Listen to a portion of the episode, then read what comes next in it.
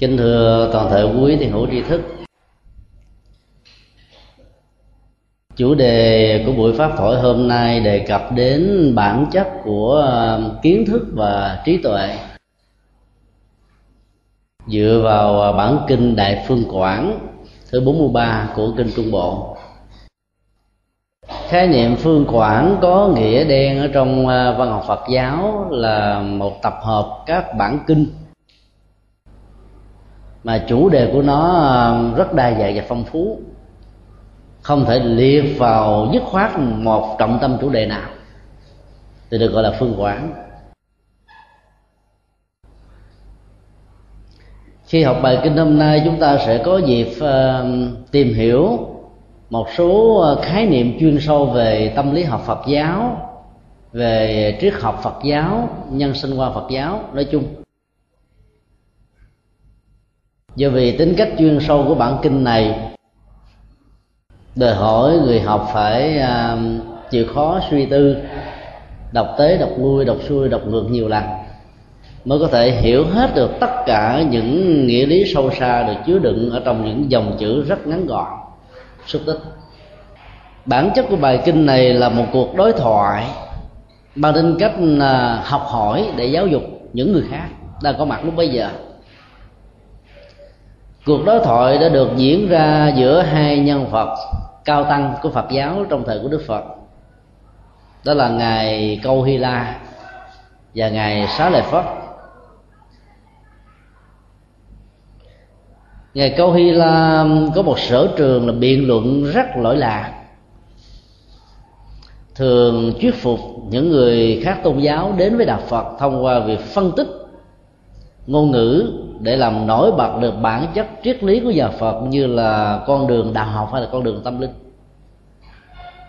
Nhưng trong bài kinh này đó, ngài đóng vai trò như là người tạo cơ hội và điều kiện cho vị pháp phủ đáng kính của mình là ngài Xá Lợi Phất, nổi tiếng vị trí tuệ số một, làm công tác đó. Dĩ nhiên đây là các ngài không đá lộn xong với nhau, và các ngài đang làm một công việc đó, là một nhân vật nổi tiếng về biện luận, tức là phân tích ngôn từ hay là bát nhã qua tuệ giác của chữ nghĩa để dẫn đến bát nhã qua tuệ giác của hành trì. Nhưng ngài không làm công việc giải thích điều đó để cho vị pháp hữu của mình. Chúng ta có thể học được ở phong cách khiêm tốn này, ứng dụng vào trong các lĩnh vực khác nhau để cho giá trị của một chân lý được nhiều người chấp nhận hơn. Đến lúc chúng ta phải mời gọi người khác trình bày và chia sẻ. Nếu như hai người có cùng quan điểm, chia sẻ một vấn đề thì đơn giản rồi. Giá trị của nó chỉ là một, nó có một mẫu số chung với một đáp án nhất định. Còn lần này là hai người với hai sở trường khác nhau nhưng chia sẻ một vấn đề cùng một đáp án, thì điều đó có thể dẫn đến một thói quen suy nghĩ ở người nghe rằng bản chất của chân lý không thay đổi, dầu con người chia sẻ chân lý và tuyên ngôn chân lý đó có thể khác nhau. Điểm thứ hai nữa, nó muốn nói lên rằng là ở mỗi con người cái tiềm năng về tuệ giác đó, như là một giá trị rất quý báu. Nếu khai thác đúng mức đó, thì một người tưởng chừng như không có năng về biện luận, về hùng biện, về phân tích, về lý giải, về giảng dạy vân vân vẫn có thể làm được việc đó, nếu đặt đúng ngay cái năng lực vốn bị chúng ta che đậy hay là để cho nó đang nằm ở trong trạng thái bị ngủ quên, đưa phát huy hết mức độ lớn nhất của nó. Do đó trong nhà Phật, một người có thể có sở trường vào nhiều lĩnh vực, chia sẻ nhiều vai trò khác nhau nhưng vẫn không đụng chạm, dẫm đạp vai trò vị trí của nhau. Vì ở chỗ đó là người này biết tạo điều kiện để làm cho người khác được thăng hoa và ngược lại. Nhưng bản chất của sự thăng hoa trong tình huống của nhà Phật không phải là để đề tôi, đề cao một cái tôi của anh, của chị, của tôi hay của tất cả chúng ta, mà đề cao giá trị chân lý có tính cách hợp nhất. Cái triết lý của bài kinh này nằm ở cái mấu chốt như vừa nêu. Các vấn đề được đề cập ở trong bản kinh này thường được đặt trong một cái tình huống của sự so sánh hai vấn đề là một. Khi chúng ta phân tích một vấn đề nào đó một cách đơn lẻ đó, chúng ta chỉ thấy được một góc cạnh của nó thôi. Khi chúng ta đặt nó trong một tình huống so sánh một cái khác đó, chúng ta sẽ hiểu được bản chất và những nội dung có thể ẩn chứa hay được nội hàm ở trong các khái niệm ngôn từ triết học của nhà Phật. Do đó bản kinh này là một bản kinh chuyên sâu về tâm lý học Phật giáo, và do đó ai được học bản kinh này người đó được may mắn. Tại vì chúng ta sẽ chia sẻ được những giá trị trí tuệ được Ngài Xá Lợi Phất nổi tiếng về lĩnh vực này, cung ứng chúng ta những chiếc chìa khóa để mở cửa tiềm năng tuệ giác ở mỗi con người. Vấn đề so sánh thứ nhất được đặt ra đó là khái niệm tuệ giác và liệt tuệ. Liệt tuệ hiểu nôm na đó là què quặt trí tuệ, cái nghĩa là không có trí tuệ, hay là cái mức i kiu về tuệ giác ở con người đó đã thấp nhất. Mặc dầu trong tiềm năng với dạng thức còn tiềm ẩn đó, nó có thể có như một thực tại, nhưng tất cả những phương tiện điều kiện xung quanh đó bị thay đổi và làm cho con người không phát huy, hoặc là nó có nhưng mà trở thành không vì tác dụng của nó không nhiều trong đời sống thực tế. Người được gọi là có tuệ giác đó, không phải là một người được đòi hỏi quá cao, như chúng ta đã từng nói người tu có trí tuệ là người chứng đắc. Ở đây kinh điển nhà Phật nói rất rõ, tuệ giác là một năng lực nhận thức đặt trên nền tảng của nguyên lý bốn sự thật mà Đức Phật đã khám phá như là nền tảng căn bản nhất của đạo Phật.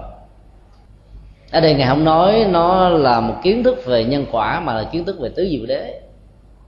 Thì nhân quả nó có nhiều loại khác nhau: nhân quả của thế giới hữu tình, nhân quả của thế giới vô tình, nhân quả của vũ trụ, nhân quả của từng bản thân con người, nhân quả trong sự đối tác giữa mình và người khác.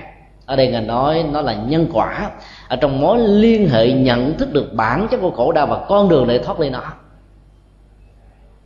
Như vậy nói một cách khác là tuệ giác là một nguồn năng lực có thể giúp cho con người vượt thoát khỏi nỗi khổ niềm đau, hay là nhổ lên tận gốc rễ của những bế tắc trong cuộc đời mình, thông qua phương pháp luận của sự hành trì dựa trên nền tảng thấu rõ được cái áp tắc mình đang vấp phải là cái gì. Cho nên ai có được những kiến thức đây là thực tại của khổ đau, đây là nguồn gốc dẫn đến những khổ đau đó, đây là sự chấm dứt hoàn toàn mọi khổ đau, và đây là con đường để dẫn đến kết quả như vừa nêu.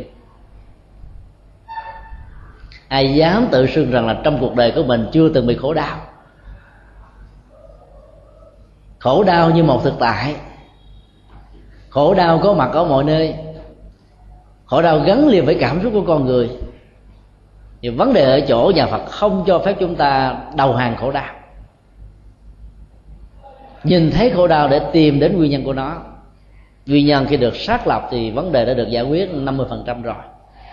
Nếu chúng ta áp dụng cách thức giải quyết khổ đau như vừa điêu vào trong mối quan hệ tình thân, tình yêu, đối tác vân vân, thì chúng ta sẽ thấy rõ tại sao có sự chia tay, tại sao có sự đổ vỡ, tại sao có nỗi khổ niềm đau.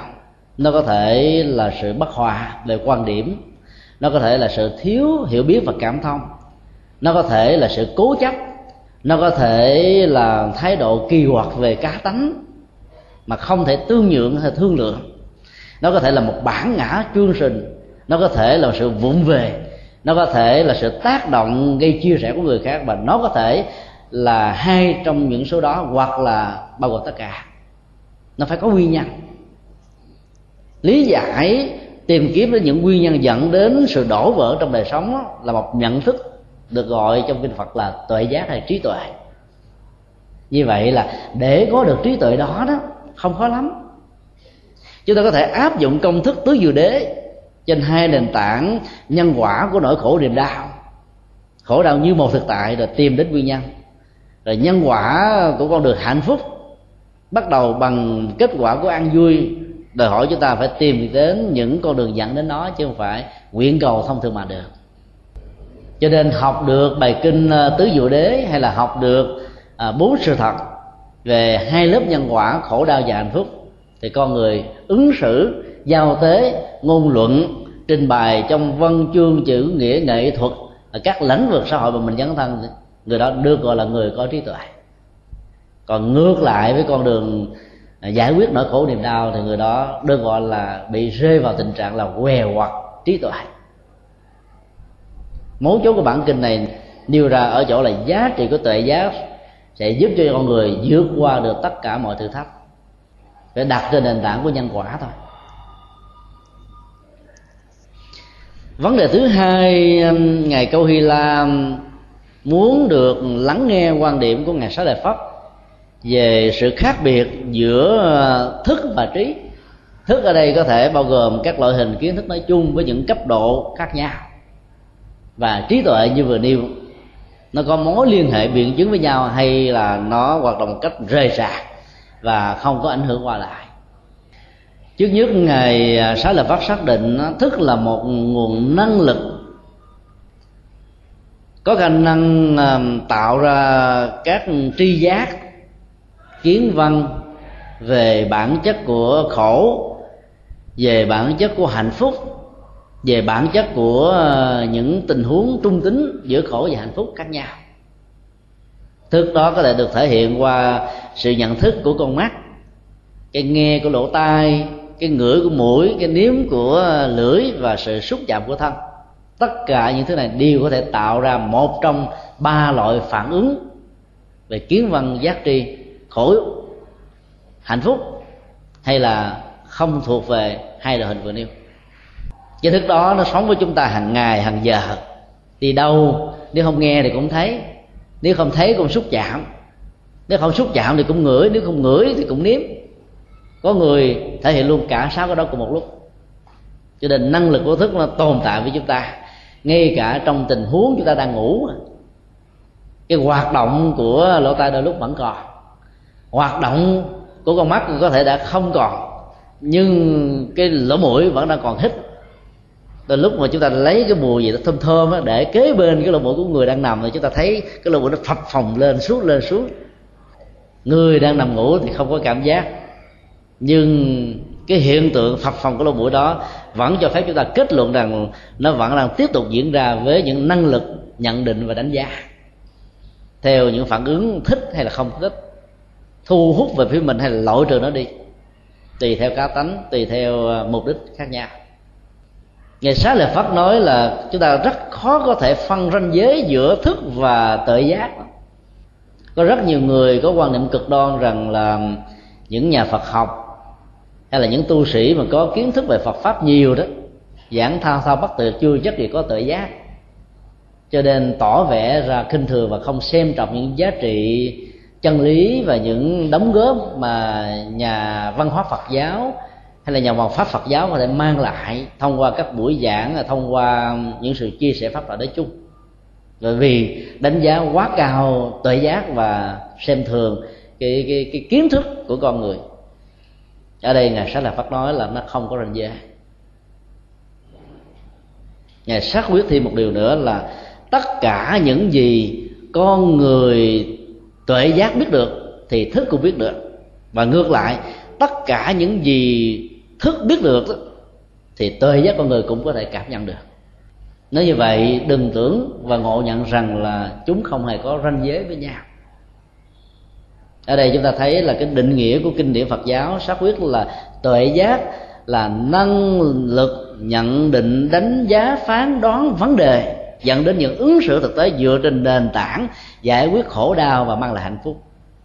Còn thức là những năng lực nhận biết thông qua các giác quan, sự giải quyết vấn đề mang lại hạnh phúc và dẹp đi sự khổ đau đó có thể liên hệ đến cái lỗ tai. Ví dụ có nhiều người gọi là đi thích nghe ngóng chuyện này chuyện nọ, rồi khi nghe về rồi buồn rồi rượi không muốn làm gì cả vì người ta nói xấu mình, vậy mà đi đâu cũng muốn nghe, nghe còn hỏi chi tiết là bà nói tôi sao, kể là tôi nghe tôi không nói ai hết trơn á, trời ơi tôi nghe rồi tôi bỏ. Nhưng mà người đã bỏ nhét ở trong đầu, về nhà mang luôn trong giấc ngủ, xong rồi là mang luôn trong bàn ăn, mang bàn ăn xong rồi là mang luôn trong sinh hoạt gia đình.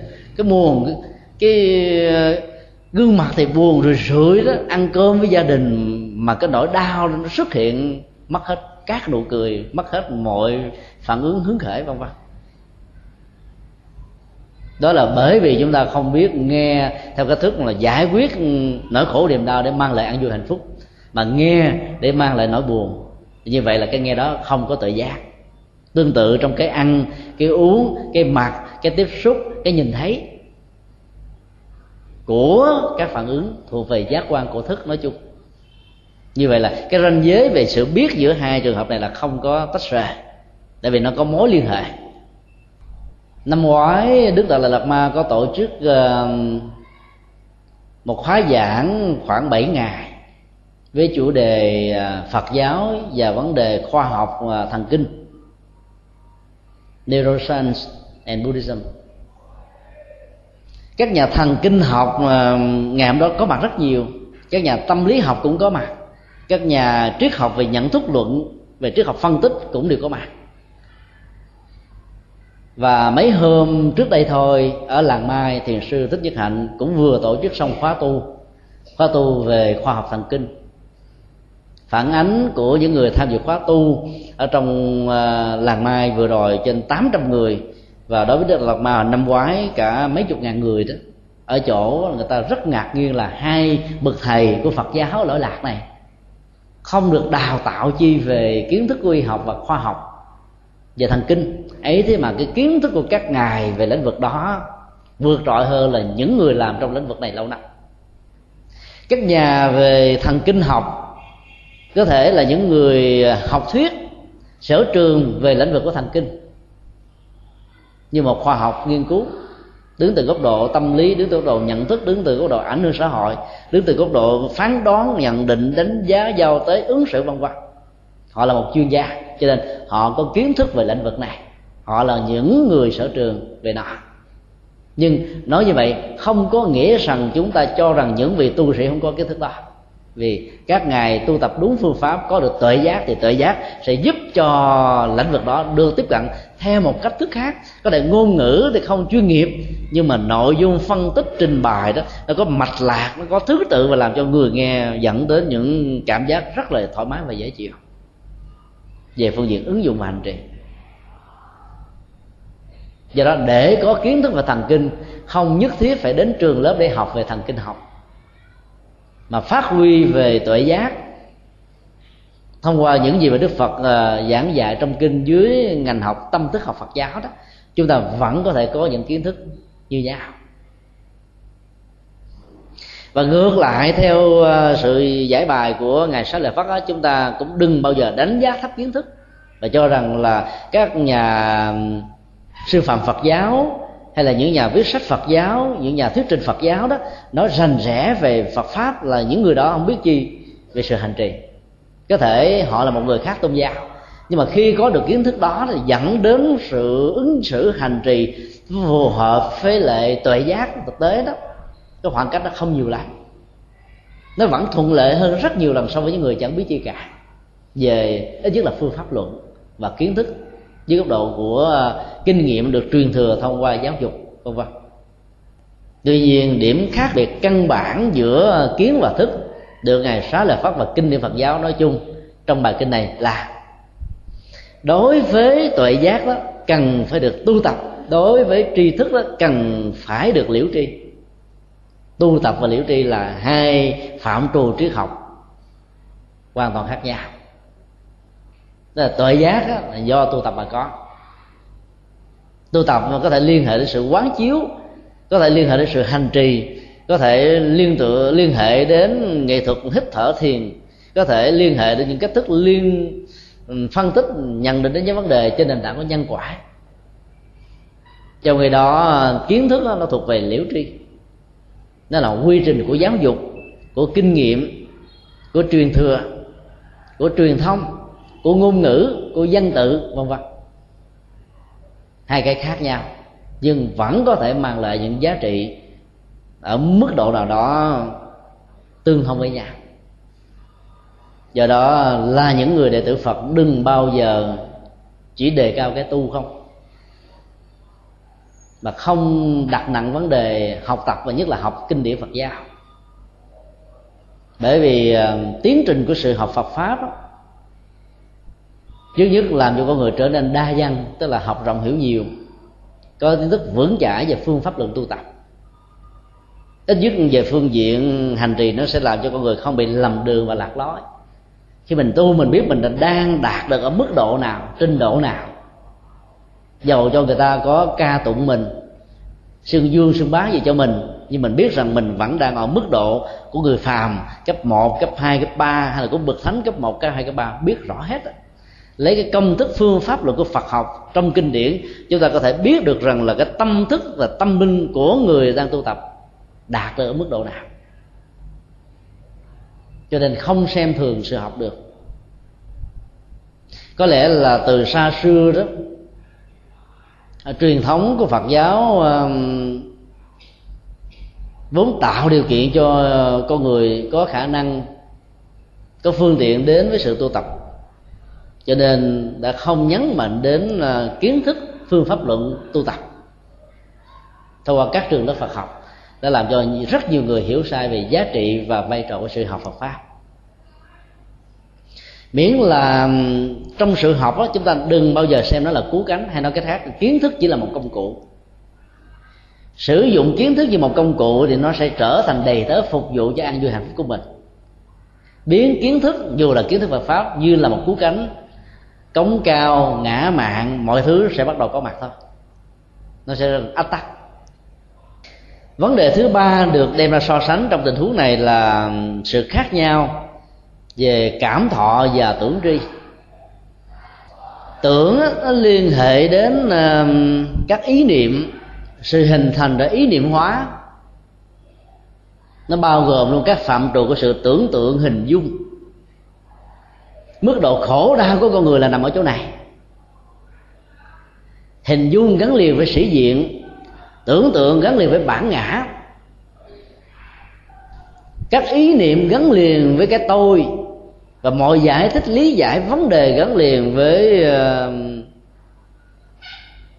cái cấp độ cường điệu quan trọng hóa, sẽ làm cho nỗi khổ niềm đau gia tăng. Một mặt cái tưởng có thể tạo ra sáng kiến, sáng chế, phát minh, cái mới, cái khác, các giá trị, những sắc thái đặc biệt, những sở trường, những cá tính. Nhưng mặt khác đó, bám víu vào nó sai phương pháp, nó sẽ trở thành làm cho bản ngã bị đau, đau ở mức độ nhức nhói khó chịu, dẫn đến những phản ứng quyên sinh, hay dẫn đến sự từ bỏ nghề nghiệp, hay dẫn đến sự cốc cần, vân vân. Trong khi đó cảm thọ đó, nó chỉ là các nhận thức hay là cảm giác về niềm vui, nỗi buồn, hay là trạng thái trung tính giữa vui và buồn. Ví dụ như khi chúng ta đi đến thăm một người nào đó, gõ cửa ra, cầm trên tay một món quà, biết ngày hôm nay là sinh nhật của người đó, đã gọi điện thoại hẹn trước rồi, lòng thấp thỏm chờ đến giờ cái ngày được gặp người thân. Cửa nhà được mở ra, người thân đâu chẳng thấy, mà thấy một người trong nhà nói anh ấy đã đi rồi, lòng buồn rười rượi, dòng cảm xúc của khổ đau bắt đầu có mặt. Nếu như nó chỉ dừng lại tại đó, không có vấn đề gì hết. Sự tưởng tượng bắt đầu nó đặt ra những vấn đề: hôm nay anh ta đi với cô nào, tôi đã gọi điện thoại báo rồi mà anh ta lại cố tình tránh mặt. Như vậy vấn đề đây là cố tình chứ không phải là vô ý. Không cần hỏi cái người gia nhân vừa mở cửa ra là anh ta có hay không, hay là nếu đi thì đi đâu, vì lý do gì. Giận đùng đùng quăng cái món quà xuống đất đi về. Bởi vì cái mức độ của lòng tưởng tượng đó, ý niệm quá, hình dung, làm cho vấn đề trở nên nghiêm trọng. Người ta có giải thích cũng không thèm nghe. Chuyện rõ ràng như vậy, có bằng chứng bằng cứ như vậy mà biện hộ biện minh gì. Là lúc chúng ta phán đoán vấn đề như là một quan tòa, không hề tạo điều kiện cho người kia giải bài đúng hay là sai, lý do tại sao. Nó có những tình huống đó. Tính cách quan tòa đó đã làm cho cái mức độ tưởng tượng ngày càng gia tăng, ngày càng lớn lên. Rồi dĩ nhiên trong rất nhiều tình huống, nỗi hàm quan bắt đầu có mặt. Bản chất của sự tưởng tri ngoài sự liên hệ đến các ý niệm, nó còn là sự giao tế nhận định đánh giá về hình thái và màu sắc. Cái này trong thế giới của nghệ thuật nó, nó trở thành đa dạng phong phú lắm. Một bức tranh màu quệt quạt những cái màu với tối và sáng, bố cục chính và phụ, lớn và nhỏ, đậm và nhạt, vân vân khác nhau, tạo ra một hình ảnh không gian với những nội dung mà theo từng trường phái nghệ thuật của hội họa khác nhau đã có những giá trị triết lý ẩn tàng bên trong. Và nếu nó được hỗ trợ bằng một cái chủ đề, ví dụ như là trong bức tranh về cảnh mùa thu với những chiếc lá rơi rụng, hình một cô một cô phụ nữ nào đó đang ngồi với một cái cặp mắt dõi nhìn xa xa về phía trước đó, đặt cái với chủ đề tương tư, thì làm cho người quan sát nghĩ rằng cô này có vẻ đang mơ tưởng một vấn đề gì đó về thân phận bạc bèo của mình so với những người đồng bạn, đồng lứa, cho nên dẫn đến một nỗi buồn man mác, nhớ về một người rất thân, rất thương nào đó. Còn nếu như cái tựa đề đó để là thất tình, vấn đề nó khác à. Làm cho người thưởng lãm phải đặt trong một bối cảnh, phải phân tích cái ánh mắt này nhìn dõi xa là gần, xa như thế nào, cái màu sắc của chiếc lá có nghiêm trọng hay không, cái bối cảnh, rồi cái bố cục vân vân. Sự tưởng tượng đó diễn ra theo một cách thức hoàn toàn khác, nó liên hệ màu sắc hình thù.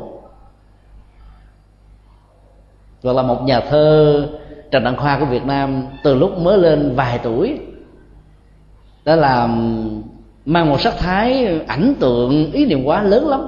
Ngoài trời có chiếc lá rơi, lá rơi như như nhẹ, như là rơi duyên, lá rơi nhẹ nhẹ như là rơi duyên. Tức là cái mức độ tưởng tượng làm cho nhà thơ này nghĩ rằng là cái sự rơi đó rất là nhẹ nhàng, và cái rơi nhẹ nhàng nó phải nằm ở trên thế nghiêng, chứ không thể nằm thế, thế ngang. Nằm thế ngang này nó không rơi mà nó bị phất phơ phất phơ nó bay là là là là rồi bắt đầu nó rạp xuống thấp. Thì tưởng tượng tạo ra quá trình của hình dung hóa. Nghệ thuật là một tiến trình của hình dung, của tưởng tượng, và dĩ nhiên tưởng tượng có nghệ thuật thì mang lại giá trị phục vụ, tưởng tượng phi nghệ thuật dẫn đến những nỗi khổ niềm đau. Lâu lâu khi có dịp đối diện mình trước một tấm gương, nhìn lại thấy những sợi tóc bắt đầu bạc, da bắt đầu nhăn, cái nước mặt không còn phong quang như ngày hồi nào nữa, mình hình dung có lẽ là phận của tôi, số của tôi đã hết rồi. Nhiều khi mình chỉ mất ngủ một ngày mà khóc hát là chuyện bình thường thôi, nhưng mà người tưởng tượng không nghĩ vậy, không dừng lại ở cái cảm thọ à, mất ngủ một ngày mà nghĩ rằng là đây là cuộc đời đã kết thúc. Thất vọng, chán chường, bi quan, yếm thế.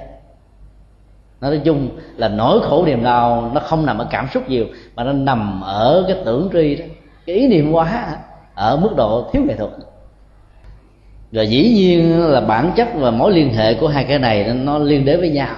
Cái gì mà có thể cảm thọ được thì có thể tưởng tri được, và ngược lại cái gì tưởng tri được là có thể cảm thọ được.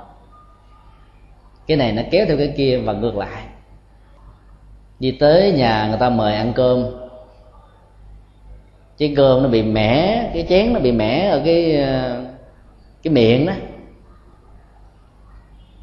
mình ăn vô sơ ý cái nó làm chày lưỡi chút xíu, cái cảm giác khó chịu, bởi vì cái hương vị của thực phẩm nó làm cho cái cảm giác bị rác rưới.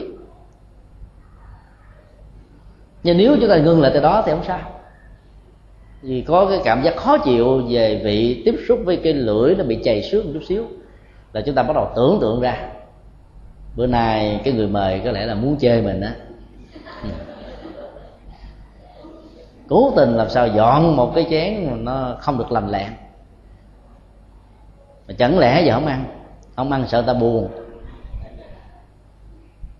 tưởng nhiều quá cho nên tạo ra phức tạp, nên nó có thọ dẫn đến tưởng, chứ tưởng không bao giờ hoạt động một mình, và thọ không bao giờ hoạt động một mình.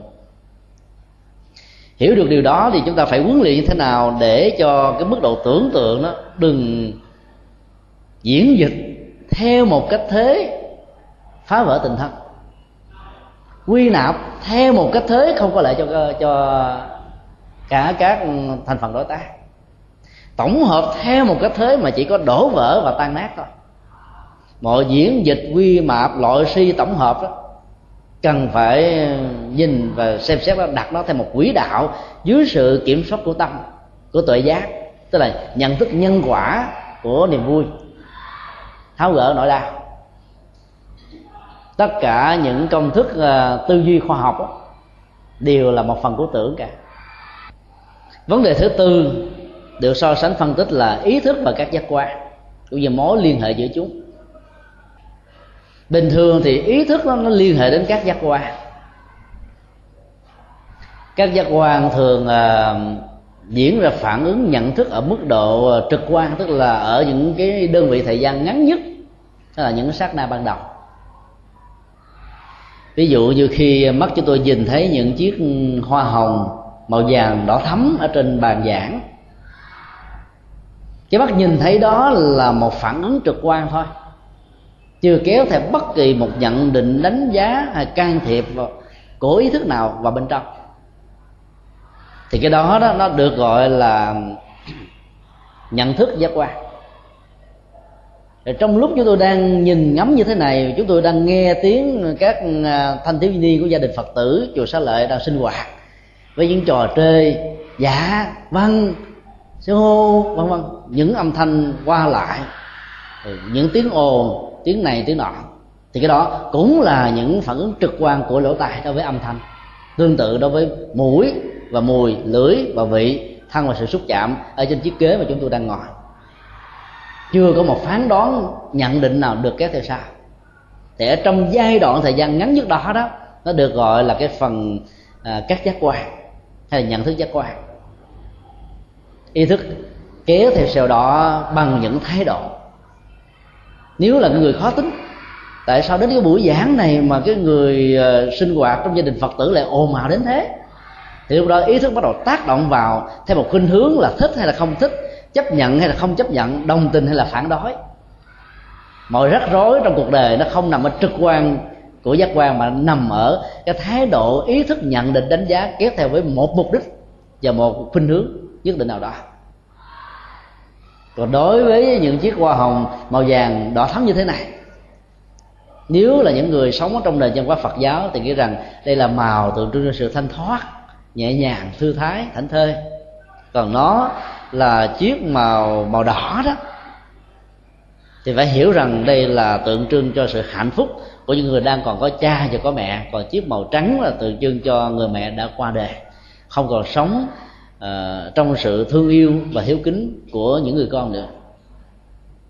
Tất cả những ý niệm, tất cả những phân biệt các giác quan khi nhìn với những liên tưởng trên nền tảng của phong tục, tập quán, văn hóa vân vân, cái đó trở thành đó là ý thức. Có một tình huống ý thức sẽ cắt đứt mọi liên hệ với các giác quan. Dĩ nhiên nó không phải là trong tình huống người đó bị chết, tại vì nó không có ý nghĩa để giải thích và phân tích về sự cắt đứt trong tình huống tình huống bị chết. Hoặc là nó cũng phải trong tình huống của một người bị ngất tỉnh, bị xỉu, bởi vì lúc đó ý thức vẫn đang tiếp tục hoạt động. Nó sẽ tạo ra một bộ phim độc thoại với những ngôn ngữ, với những ấn tượng, với những hình ảnh, với những lời thoại, với những nhân vật mà chính người đó vừa là đạo diễn, vừa là diễn viên, vừa là những người đóng tuần phụ nữa. Cho nên trong tình huống bị ngất xỉu, bác tỉnh nhân sự, chúng ta tưởng rằng là ý thức không hoạt động, nó vẫn tiếp tục đang hoạt động. Nếu như lúc đó sự ngất xỉu và bất tỉnh đang nằm trong một tư thế co rút lại, thì ý thức trong tình huống này đang dẫn người kia vào trong một cái thế giới bị rượt đuổi, bị vấp ngã, bị té, bị đau, bị trầy xước, bị khó chịu vân vân. Nếu như đang ở trong một cái phòng nóng quá rồi ngất xỉu, thì ý thức nó sẽ dẫn con người về một cái cõi của nóng bức, của lửa cháy, của, của hỏa hoạn, của sân hận, của hơn thua, của đấu đá, của đập đổ, của phá nát, của hủy hoại vân vân. Nó tạo ra các hình ảnh với những dữ liệu vốn có của nó theo một cách thức là tương ứng hay là cùng tính chất. Ở đây ý thức hoàn toàn cắt đứt mọi liên hệ với năm giác quan trong tình huống khi nó được chuyển hóa trở nên thanh tịnh. Đối với một người được gọi là chứng đắc, có nghĩa là những vị thánh đó, mặc dầu vẫn nhìn thấy vẫn nghe, vẫn ngửi, vẫn nếm, vẫn xúc chạm, nhưng thái độ phản ứng của tâm lý và giác quan trong tình huống này là không có lấy và bỏ, đồng tình và phản đối, thích và ghét, khen hay là chê, và cứ xem nó như là những phản ứng nhân quả diễn ra một cách tất yếu trong cuộc đời với từng con người trong mối liên hệ với những người khác. Chấm hết. Tức là không kéo theo tất cả những nhận định đánh giá, bởi vì tất cả những cái đó nó thuộc về phán đoán của người phàm. Còn bậc thánh thì xem nó một cách rất là à, thản nhiên, không có vấn đề gì cả. Khi ý niệm, ý thức của con người được chuyển hóa một cách thanh tịnh đó, thì nó có khả năng dẫn đến những cấp độ cao hơn của nó.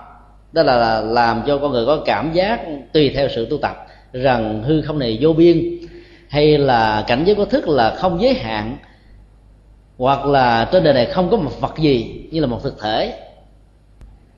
Nói chung nó có thể nâng cái tầm nhận thức của con người ở mức độ dẫn dưng trước những cái không cần thiết, để làm cho người đó vượt qua nỗi khổ niềm đau ở mức độ tương đối nào đó. Nhưng nó không phải là giải pháp, bởi vì các cái thức quan niệm thế giới này là vô biên, thức này là không giới hạn, không có một vật nào hiện hữu, chỉ là những nghệ thuật như là những công cụ trong quá trình tu tập để giúp cho mình vượt qua được nỗi đau. Khi mình quan niệm là không có vật gì trong cuộc đời, mắc mớ gì mình phải lưu giữ nỗi đau trong lòng, nỗi khổ, sự bất hạnh, sự buồn bực, hay là sự không vui với người khác. Khi mình nghĩ rằng là nó không có vật gì trên đời, thì dòng cảm xúc cũng là một vật, là một đối tượng, nó cũng cần phải được quan niệm tương tự. Cho nên đã giúp cho con người vượt qua được nỗi đau. Nhưng nó chỉ là những phương pháp vận dụng như là những cặp kính, và cặp kính nào nó cũng có những màu sắc riêng của nó. Áp dụng sai tình huống nó có thể dẫn đến những phản tác dụng. Là một người đang dấn thân trong nghề nghiệp, sự nghiệp, mà cứ đi quan niệm là không có vật gì trên đời, cho nên không thèm làm gì hết trơn. Ở nhà à, công việc làm ăn đang phát đạt, đang thịnh vượng, bỏ hết, rồi nghĩ là đâu có gì có giá trị đâu. Đó là bị tẩu hỏa nhập ma. Còn những người bon chen xã hội, thăng trầm vinh dục, và mỗi lần như vậy đều để lại nỗi đau, thì phải vận dụng cái phương pháp quán là không có vật gì, mọi thứ rồi phải trôi qua, chỉ có thực tại là hiện tiền, hãy sống trọn vẹn với nó, thì lúc đó chúng ta sẽ vượt qua được, và chúng ta không để cho niềm đau chinh phục kéo dài một cách lâu với mình. Phải sử dụng đúng đúng tình huống, đúng con người, kết quả mới có. Vấn đề thứ năm là sự so sánh giữa duyên và bản chất của chánh kiến, hay là những điều kiện tất yếu để có một cái nhìn đúng với bản chất của mọi thực tại đang diễn ra như nó đang là. Ở đây Ngài Xá Lợi Phất nói có hai yếu tố căn bản có thể tạo ra được nhận thức chánh kiến, tức là đúng đắn về phương pháp luận, đúng đắn về tâm lý học, đúng đắn về thái độ đối xử, giao tế, đúng đắn về khuynh hướng đời sống, hướng nghiệp, sự lựa chọn nghề, vân vân. Thứ nhất là tiếng của người khác, và thứ hai là như lý tác ý. Ở đây có ai nhớ khái niệm như lý tác ý mà mình đã học ở bài kinh thứ nhất, thứ hai không? Tác ý là một nhận thức phát xuất từ tự do ý chí, không phải bị áp buộc, đúng với lại quy luật chân lý của nhân quả, đúng với quy luật của vô thường, đúng với quy luật của khổ đau, đúng với quy luật của vô ngã. Thì các nhận thức và hay là những kiến thức đạt được từ nhận thức đó được gọi là như lý tác ý. Còn tiếng của người khác á, không phải là âm thanh của người nữ đối với người nam và ngược lại, mà nó là một cái từ được ám chỉ cho ngôn ngữ nè, văn tự nè, tất cả những phương tiện truyền thông thông tin với nhau trong cuộc đời. Hay nói cách khác, đó là quá trình của sự giáo dục và truyền bá kinh nghiệm đúng đắn. Tất cả những cái đó đều có thể giúp cho con người có được chánh kiến. Cho nên chánh kiến có thể được học tập, có thể được rút kinh nghiệm từ những người khác, có thể uh, là một sự truyền thông. Ví dụ khi chúng ta xem một bộ phim về uh, cuộc đời của Đức Phật, ở trong đó có một cái tình tiết rất ấn tượng.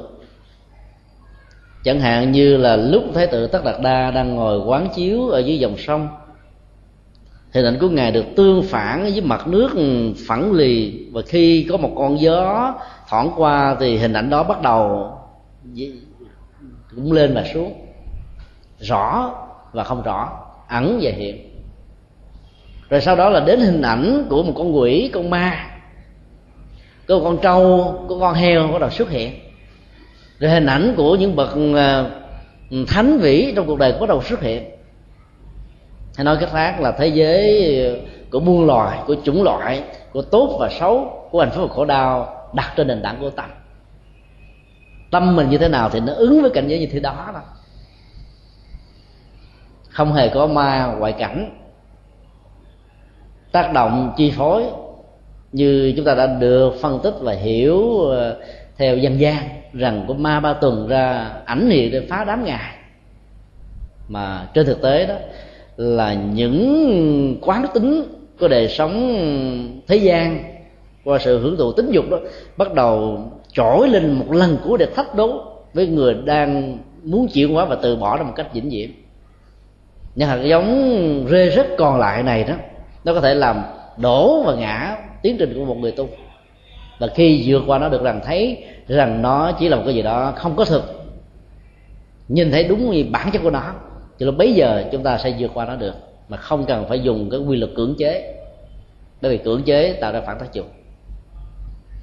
Cái đoạn phim như vậy nó sẽ giúp cho mình có thể cảm nhận được bằng con mắt với những hình ảnh, qua nghệ thuật điện ảnh, hoặc là chúng ta có thể nghe bằng những âm thanh, cái tiếng gió thổi và những cái âm thanh được văng vẳng ở trong tâm thức của Ngài Tất Đạt Đa và bên lỗ tai của Ngài.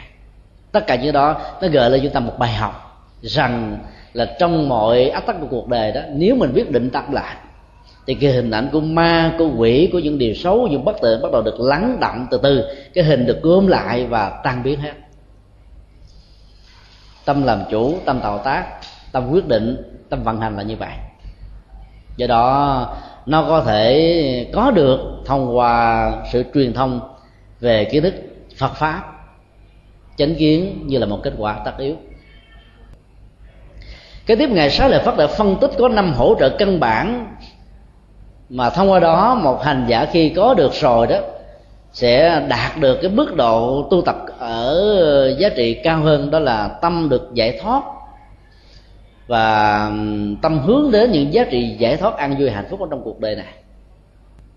Năm hỗ trợ đó chính là đời sống đạo đức, sự học rộng hiểu nhiều, sự thảo luận để tìm đến những kiến thức, và thiền chỉ như là phương pháp lắng động tâm, và thiền quán như là sự mở rộng đối tượng kiến thức của tự giác. Ở đây cũng như rất nhiều bài kinh khác, chúng ta thấy Đức Phật luôn luôn đề cao kiến thức học rộng hiểu nhiều. Ở trong ba mươi bảy phẩm trợ đạo đó thì sự học rộng hiểu nhiều được gọi là tài sản của bậc thánh trong thất giác chi. Tức là một bậc thánh có rất nhiều tài sản khác nhau. Tài sản quý nhất, gần nhất giúp cho cái tính cách phàm phu được chuyển hóa thành thánh nhanh nhất đó là cái kiến thức học rộng hiểu nhiều về Phật Pháp. Bởi vì khi mình biết được điều hay lẽ phải rồi, mặc dù có những giới hạn về cá tánh và thói quen chưa vượt qua được, nhưng trong tương lai chúng ta sẽ vượt qua được. Như vậy là chánh kiến không thể tự dưng mà có. Nó không nhất thiết phải là kết quả của sự tu tập hành trì, mà nó là một tiến trình giáo dục thông qua nghệ thuật truyền thông có phương pháp. Ở đây được dùng trong ngôn ngữ của kinh điển là âm thanh của con người. Tại vì ngày xưa đó, giáo dục nó thông qua âm thanh, người thầy nói cho người trò nghe, chứ không hề có chữ viết ở trên bảng, ghi lại trên giấy, hay là khắc lại ở trên các phương tiện mà chúng ta có thể có như bây giờ. Vậy là muốn học chân lý, muốn biết được kiến thức Phật Pháp, muốn có được tâm rộng mở thì phải đến học với một ông thầy thông qua sự truyền giảng bằng ngôn ngữ của miệng. Ai biết vận dụng những cái đó thì đều có thể tạo cho mình trở thành một con người có chánh kiến. Quý Phật tử hàng tuần đến chùa Xá Lợi nghe thuyết pháp, học những buổi học về Phật pháp vân vân, gọi là nghe hòa thượng trụ trì dạy cách tu thế này thế kia, thì đều là những cửa ngõ để giúp cho mình có được chánh kiến. Vấn đề thứ sáu rất hấp dẫn được thảo luận đến chính là bản chất của sự tái sanh và cảnh giới tái sanh, dĩ nhiên là liên hệ đến cái chết. Trước nhất bản kinh nêu ra có ba loại hình hay là cảnh giới hiện hữu, đó là hiện hữu cõi dục, hiện hữu cõi sắc, hiện hữu vô sắc, ở ba mức độ cao thấp khác nhau tùy theo khuynh hướng dục tính, tưởng tính, tuệ tính và tình tính của con người, mà các cảnh giới tái sanh nó có thể được phân định khác biệt. Có những người trong cuộc đời này sống nặng về thế giới cõi dục thông qua sự hưởng thụ và không nhìn thấy được giá trị hạnh phúc ngoài sự hưởng thụ đó. Có người sống trong cuộc đời này với những cái giá trị cao hơn, nhưng mà cũng có những người không hằng đến bất cứ một cái gì cả, chỉ có những giá trị tinh thần đối với họ là cao quý hơn hết. Và có những con người ba cái đó đều có mặt, khi thì thế này, thì thì cái kia, thì thì cõi dục chính là nhu cầu, khi thì cõi sắc chính là điều kiện, khi cõi vô sắc chính là khuynh hướng. Xác lập được có ba cảnh giới về sự sống khác nhau thì lúc đó đó, cái tiến trình của um, tái sanh, rồi sống và chết đó, sẽ được diễn ra theo một cách thức mà chúng ta có thể làm chủ và huấn luyện được. Trước nhất ngày Xá Lợi Phất đã thừa hưởng tội giác của Đức Phật xác với chúng ta rằng đó, cái nguyên nhân sâu xa để dẫn đến tiến trình tái sanh của con người dưới các hình thái hoặc là con người hoặc là động vật hoặc là thần linh vân vân nằm ở chỗ là do vì con người đó bị vô minh che lấp nhiều quá, tức là sống không có trí tuệ. Từ đó như một phản tác yếu kéo theo là tham ái có mặt, trở thành một sợi dây trói buộc và khống với con người. Thái độ của người đó như là một thói quen thích chỗ này chỗ kia vân vân. Có người nghe đến nhạc là mê tích của liền, có người nghe đó đến uh, cine là không dứt ra được, có người thì thích game điện tử, có người thì thích chat ở trên internet, có người thì thích sự nghiệp, có người thích rượu, có người thích cái này cái kia. Tức là do cái các khuynh hướng mà cái sở thích đối tượng thích đó, nó khác nhau tùy theo từng con người khác nhau. Do đó để chấm dứt tái sanh đó, thì phải làm thế nào tháo gỡ vô minh, nuôi lớn trí tuệ và chuyển hóa lòng tham ái. Bản chất của sự tái sanh sẽ diễn ra theo một quy luật của nhân quả, không ai can thiệp được. Kế đến là Ngài đã phân tích sự khác nhau của chết và trạng thái của một vị hành giả đạt được cảm giác chuyển hóa mà kinh thường gọi là diệt thọ tưởng định, có nghĩa là không hề có một dấu ấn của dòng cảm xúc hay là ý niệm hóa trong suốt thời gian một hành giả đang nhập định bất động. Thì sự khác biệt là ở chỗ nào? Có ba yếu tố được bản kinh này nêu ra.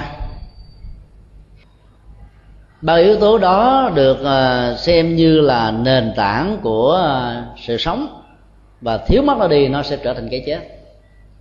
Thứ nhất là tuổi thọ, thứ hai là cái nguồn nhiệt lượng tồn tại ở trong cơ thể, nói chung là hơi ấm, thứ ba là thần thức có mặt và tồn tại thông qua các hoạt dụng của bộ não và các giác quan nói chung. Nếu ba yếu tố này không có thì sự sống bắt đầu sẽ không còn.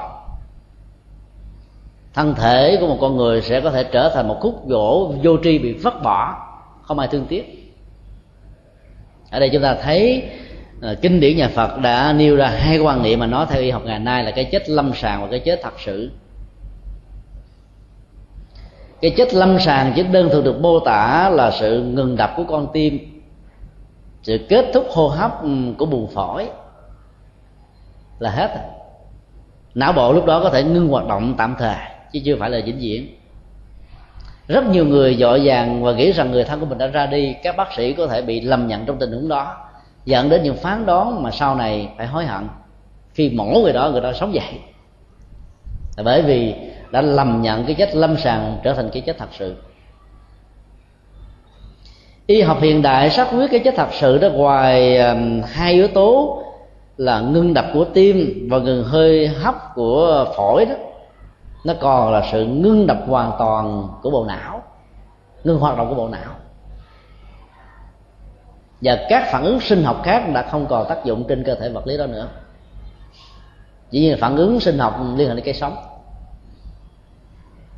Bản kinh này và nhiều bản kinh khác của Phật giáo xác quyết nó chưa phải là cái chết thật sự. Ngày sáng là Phật nói đó, đối với một người được gọi là chết thật sự đó, thứ nhất đó là thân hành không có hoạt động, tức là những hoạt dụng của thân thể, ví dụ như cái miệng không còn nói được, cái mắt không còn thấy được, lỗ tai không còn nghe được, thân thể không còn xúc chạm được, đó là sự ngưng hoạt động của thân hành.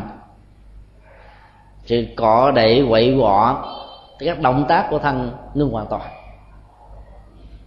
Cái thứ hai là khẩu hành cũng ngưng hoạt động, người đó không còn nói, không còn phát biểu. Và cái thứ ba là ý hành ngưng hoạt động hoàn toàn. Ở đây được giải thích rất rõ, cái ý hành nó khác với là sự ngừng hoạt động của bộ não.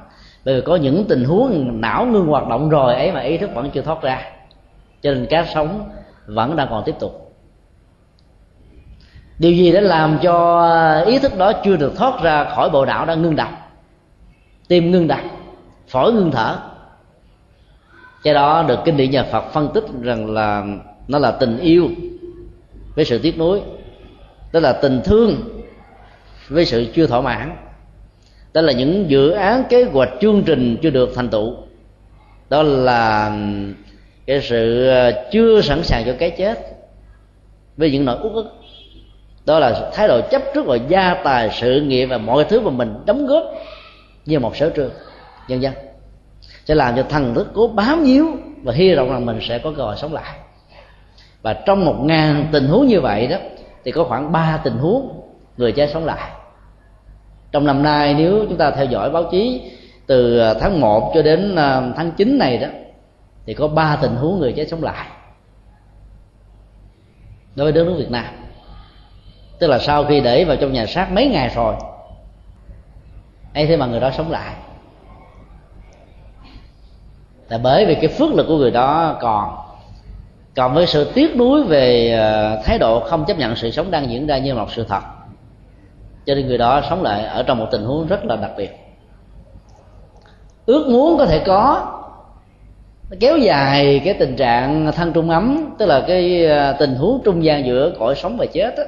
Nếu như cái phước lực về tuổi thọ đã kết thúc thì mạng sống sẽ không bao giờ được tái tục.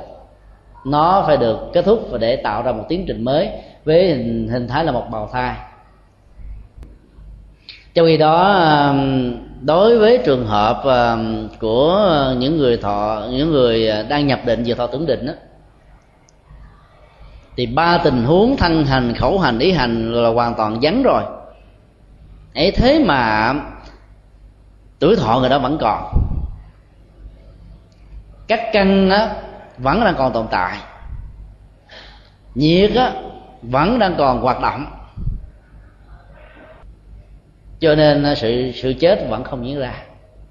Tương truyền là tổ Bồ Đề Đạt Ma diện bích như vậy là chín chín năm. Một cậu bé người Nepal cho đến ngày hôm nay đã ngồi thiền bất động một năm trời, và cậu muốn trở thành Đức Phật Thích Ca thứ hai với niềm quyết tâm rất lớn. Đạt được trạng thái diệt thọ tưởng định là một hiện tượng rất lạ và rất hiếm có. Điều gì đã làm cho các giác quan của con người được tồn tại? Bản kinh này nói đó là nương vào tuổi thọ.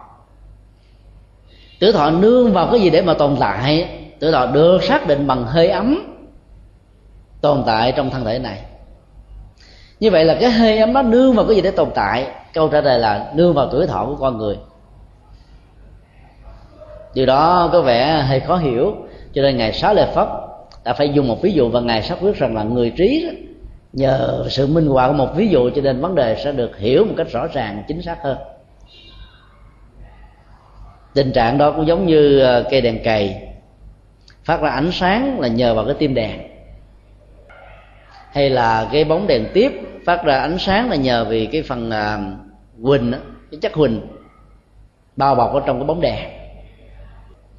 Nhưng ngược lại cũng nhờ ánh sáng mà tim đèn được người ta nhìn thấy, thì cũng nhờ ánh sáng này chúng ta nhìn thấy bóng đèn tiếp đó, chiều dài hoặc là ba tấc hoặc là sáu tấc hoặc là mét hai. Đèn tiếp này là màu trắng hay là màu vàng, màu xanh, màu đỏ, cái đầu của nó bị đen hay là chưa bị đen, cái tân phô nó còn tốt hay chưa tốt, rồi cái con chuột của nó còn hoạt động hay không. Tức là nhờ vào ánh sáng chúng ta thấy được những việc này. Cũng giống như vậy, cái nhiệt lượng đó, có mặt đó, thì sự sống bắt đầu có mặt. Sự sống có mặt thì nhiệt lượng tiếp tục có mặt. Hai cái đó nó nương qua nương lại, hỗ trợ lẫn nhau. Do đó đối với một người diệt thọ tưởng định đó, thì các giác quan đó vẫn rất là đang hoạt động sáng suốt bên trong. Mặc dù mình nhìn thấy tưởng như là một người đã chết. Cái đây ba hôm chúng tôi được mời đi tụng kinh cầu siêu cho hai cha con của một gia đình nọ đã rơi vào nỗi khổ dẫn đến tự tử. Điều đáng rất ngạc nhiên ở đây đó là tại cư xá Phạm Viết Chánh hay Nguyễn Viết Chánh của Bình Thạnh,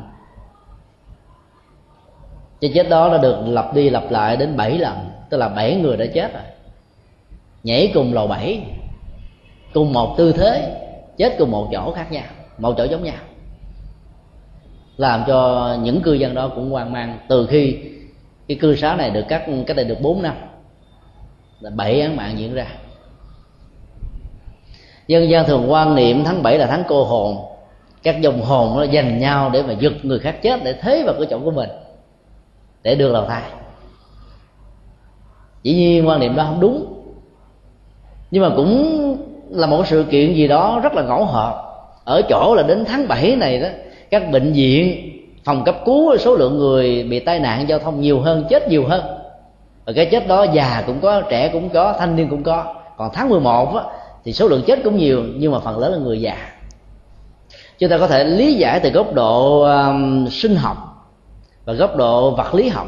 Ở chỗ là sự thay đổi về khí hậu đột ngột, về những uh, điện trường trong cơ thể của con người ảnh hưởng giao tế với lại cái vùng điện trường uh, của vũ trụ này, để làm cho cái cảm giác con người nó khó khó thở hơn, khó chịu hơn.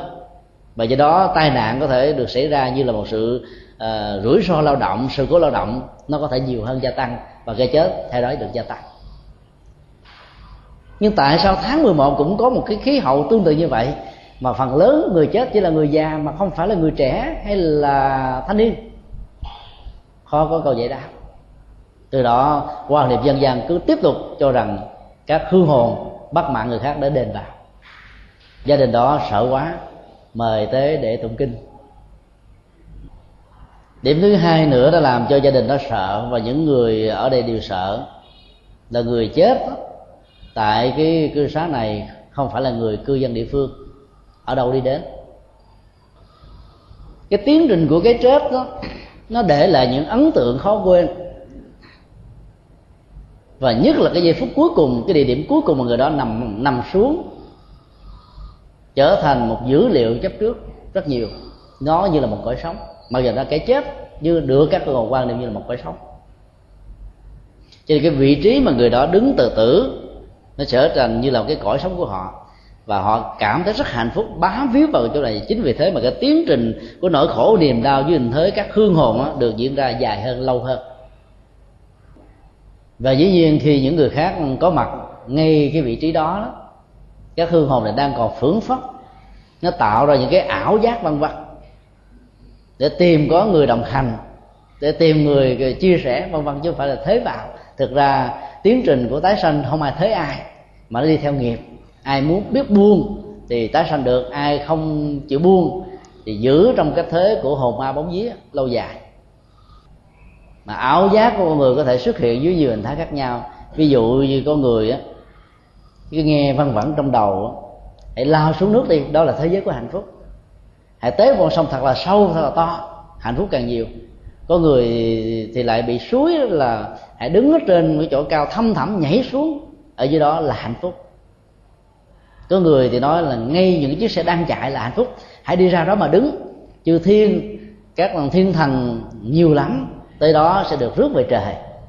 Các ảo giác khác nhau đó đã làm cho người đó mất tự chủ. Cái tác động giữa thế giới của cõi âm và cõi dương nó có thể diễn ra ở một mức độ nhất định, và sự tương tác ở mức độ đó lệ thuộc về phước báo của từng người. Ở đây là phước báo của tuổi thọ. Nếu như phước báo tuổi thọ đã hết rồi, cái ảnh hưởng nho nhỏ đó lẽ ra trong những tình huống bình thường chẳng là gì cả, có thể dẫn đến cái chết của những người hết sức bất hạnh. Cho vấn đề chỗ là làm thế nào để giúp cho các hương hồn nó đừng bám víu vào cái cảnh giới cuối cùng của cái chết. Dân gian thường làm những bàn thờ ở dọc đường nơi mà tai nạn giao thông diễn ra thường xuyên. Nếu chúng ta làm một cái công việc thống kê đó, chúng ta sẽ thấy là có những tình huống đó, con đường hoàn toàn không khúc khủy, nó cũng không hề nó là ngã ba ngã tư gì cả, có thể tạo nên sự cố vì cua quá gấp, đi quá trơn, rồi cái dốc quá sâu quá hiểm, mà nó là một con đường bình thường mà vẫn có diễn ra cái chết, là bởi vì các hương hồn chết ở chỗ đó bám víu vào đó như là một nỗi niềm của hạnh phúc, cho nên nó rủ bè rủ bạn với nhau đến nữa. Chứ không có bắt thế đâu. Vấn đề ở chỗ là khi biết được những tình huống này, chúng ta tụng những thời kinh nhấn mạnh đến góc độ vô thường vô ngã, để các hương linh ý thức được rằng bám víu vào cái đó thì nỗi đau kéo dài gia tăng. Từ vừa qua thì chúng tôi cũng có dịp đi thăm viếng một ngôi mộ, và nhìn thấy cái ngôi mộ này được cắt giống như một cái nhà, gồm có hai tầng ở trong chùa Nghệ Sĩ ở Gò Vấp. Cái tầng dưới là cái cái mộ đó, cái phần tầng trên đó có để bàn ghế giống như là một cái từng từng lầu lửng. Thông thường những cách thức thương tưởng người thân tạo ra sự hoành tráng như là người đó đang còn sống đó, sẽ làm cho tiến trình của sự lưu luyến đó được kéo dài lâu hơn, nhiều hơn, và do đó sự ra đi sẽ khó hơn.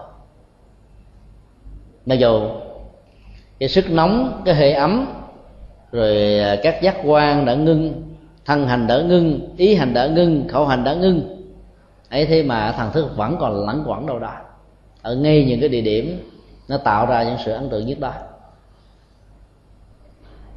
Cho nên khi chúng ta thấy rõ được bản chất của cái chết, nó được diễn ra theo một quy luật của nhân quả, thì không có lý do gì chúng ta tiếc nuối không thừa nhận nó như là một sự thật. Các hương hồn không thừa nhận là sự thật thì sẽ trở thành hồn ma bóng vía. Nói tóm lại là bản kinh này dạy chúng ta mười bốn cái đối tượng, mười bốn nội dung, để phân tích, đối chiếu, so sánh, nhận định, đánh giá. Trên cơ sở đó phát huy kiến thức và phát huy trí tuệ. Kiến thức như bước đầu, tuệ giác là bước ghép theo sau. Kiến thức về Phật học thì dẫn đến tuệ giác về hành trì, và ngược lại. Do đó những người Phật tử cũng đừng bao giờ có mặc cảm rằng mình sẽ không có cơ hội, điều kiện học hỏi một cách nhiều và rộng sâu như là những vị xuất gia, vì các bản kinh ngày nay được phổ biến dưới nhiều hình thức khác nhau, như những trang web của internet, là nhận bản kinh giấy, hay là ở trên những đĩa xê đê, hay là những dạng dưới hình thái âm thanh được thâu. Chúng ta vẫn có thể nghe, vẫn có thể chiêm nghiệm, vẫn có thể học hỏi được, để từ đó đó mình phát huy được tuệ giác, mà cũng có thể phát huy được cả luôn kiến thức. Người học Phật pháp đúng uh, nghệ thuật sẽ bắt đầu uh, tăng trưởng được kiến thức thế gian nhanh chóng lắm. Đó là một sự thật. Đọc kinh điển rồi đó, hiểu được kinh điển rồi, thì đọc vào bất cứ một ngành học nào mình cũng có thể hiểu một cách dễ dàng, dầu không được huấn luyện chính thức hay chính quy, bởi vì kiến thức Phật pháp rất rộng. Đó là kiến thức tuệ giác. Còn kiến thức của ngành học còn lại đó là kiến thức giáo dục thông qua kinh nghiệm và sự truyền thừa,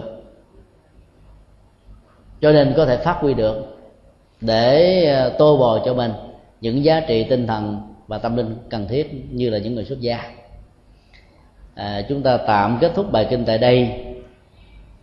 Tuần sau thì mình học những phần còn lại. Tôi tin cố gắng là hoàn tất mỗi bản kinh trong một buổi rồi nó cũng không xong được.